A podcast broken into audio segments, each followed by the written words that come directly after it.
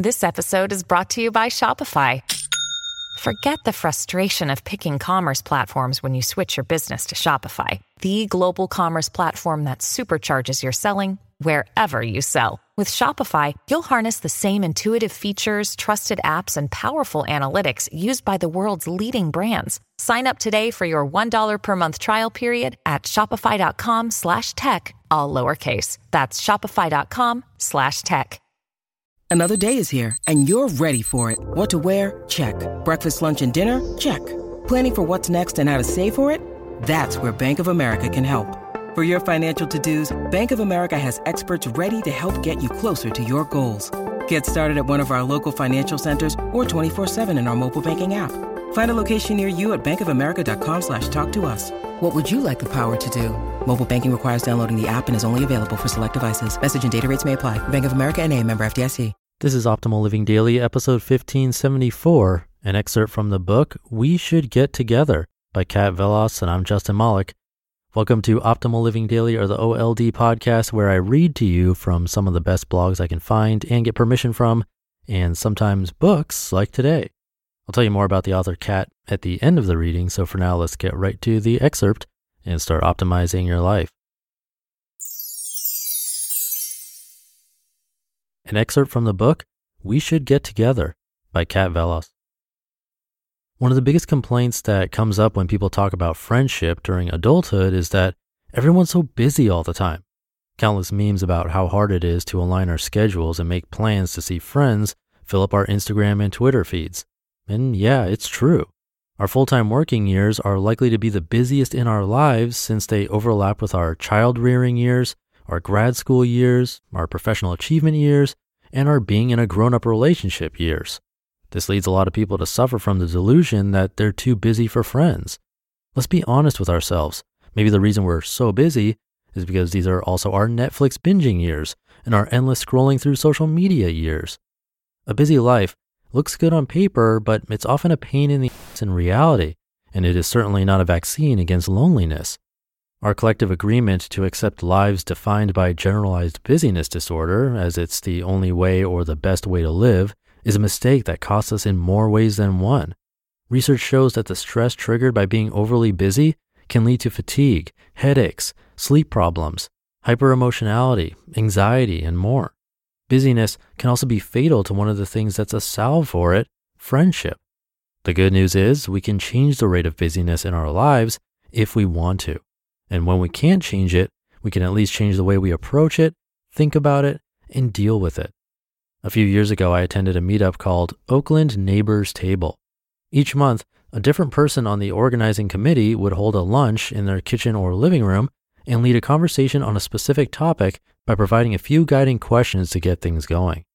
The day I attended, seven or eight of us ate hastily assembled turkey and cheese sandwiches in a sunny, cozy apartment near Lake Merritt the topic was busyness. Throughout the conversation, we kvetched about how busyness kept us from seeing other people as much as we'd like and from doing things we wanted to do more of. We talked about the subtle social pressure to stay busy because busy people look productive and desirable. We also talked about strategies to avoid being so busy and ways to reclaim more balance in our lives. It was a lively conversation punctuated by people's confessions, regrets, and wishes for a more balanced life. Sadly, a short while later, the meetup disbanded. Maybe everyone got too busy. When I first started meditating, I used to think that the best place to practice would be in the center of a crowded shopping mall on Black Friday. If you can find nirvana there, you can find it anywhere.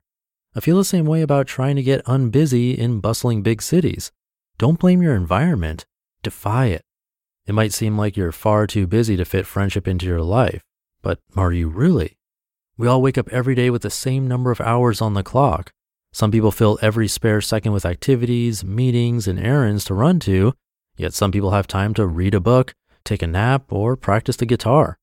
Too often, we prioritize activities that allow us to report that we're keeping busy, and we jettison and play down the ones that make us sound idle.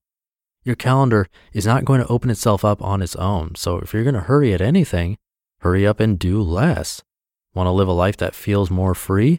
The way to feel free is to act like you already are. My friend Jed in London has adopted a novel approach to keep himself accountable for busyness in his calendar. He's been practicing eliminating the phrase, I'm busy, from his vocabulary and avoids using that generic phrase as an excuse or answer for anything. Whenever someone asks him how he's been, he doesn't say, I've been really busy. He tells them what he's actually been spending his time on. If someone asks him to do something at a time when he has other plans, he's specific when he declines. If you'd rather exercise than go to a movie, he won't just say, I'm busy that day. He'll say, I've been trying to stick to my fitness goals and I have a commitment with myself to exercise at that time. He said that this practice makes him check himself to make sure he's not just copping out by using a vague reply that modern society takes as an acceptable or even admirable answer. An additional bonus is that by being specific, he lets the other person in on more details of his life. It often sparks a conversation or leads him to feel closer to the other person.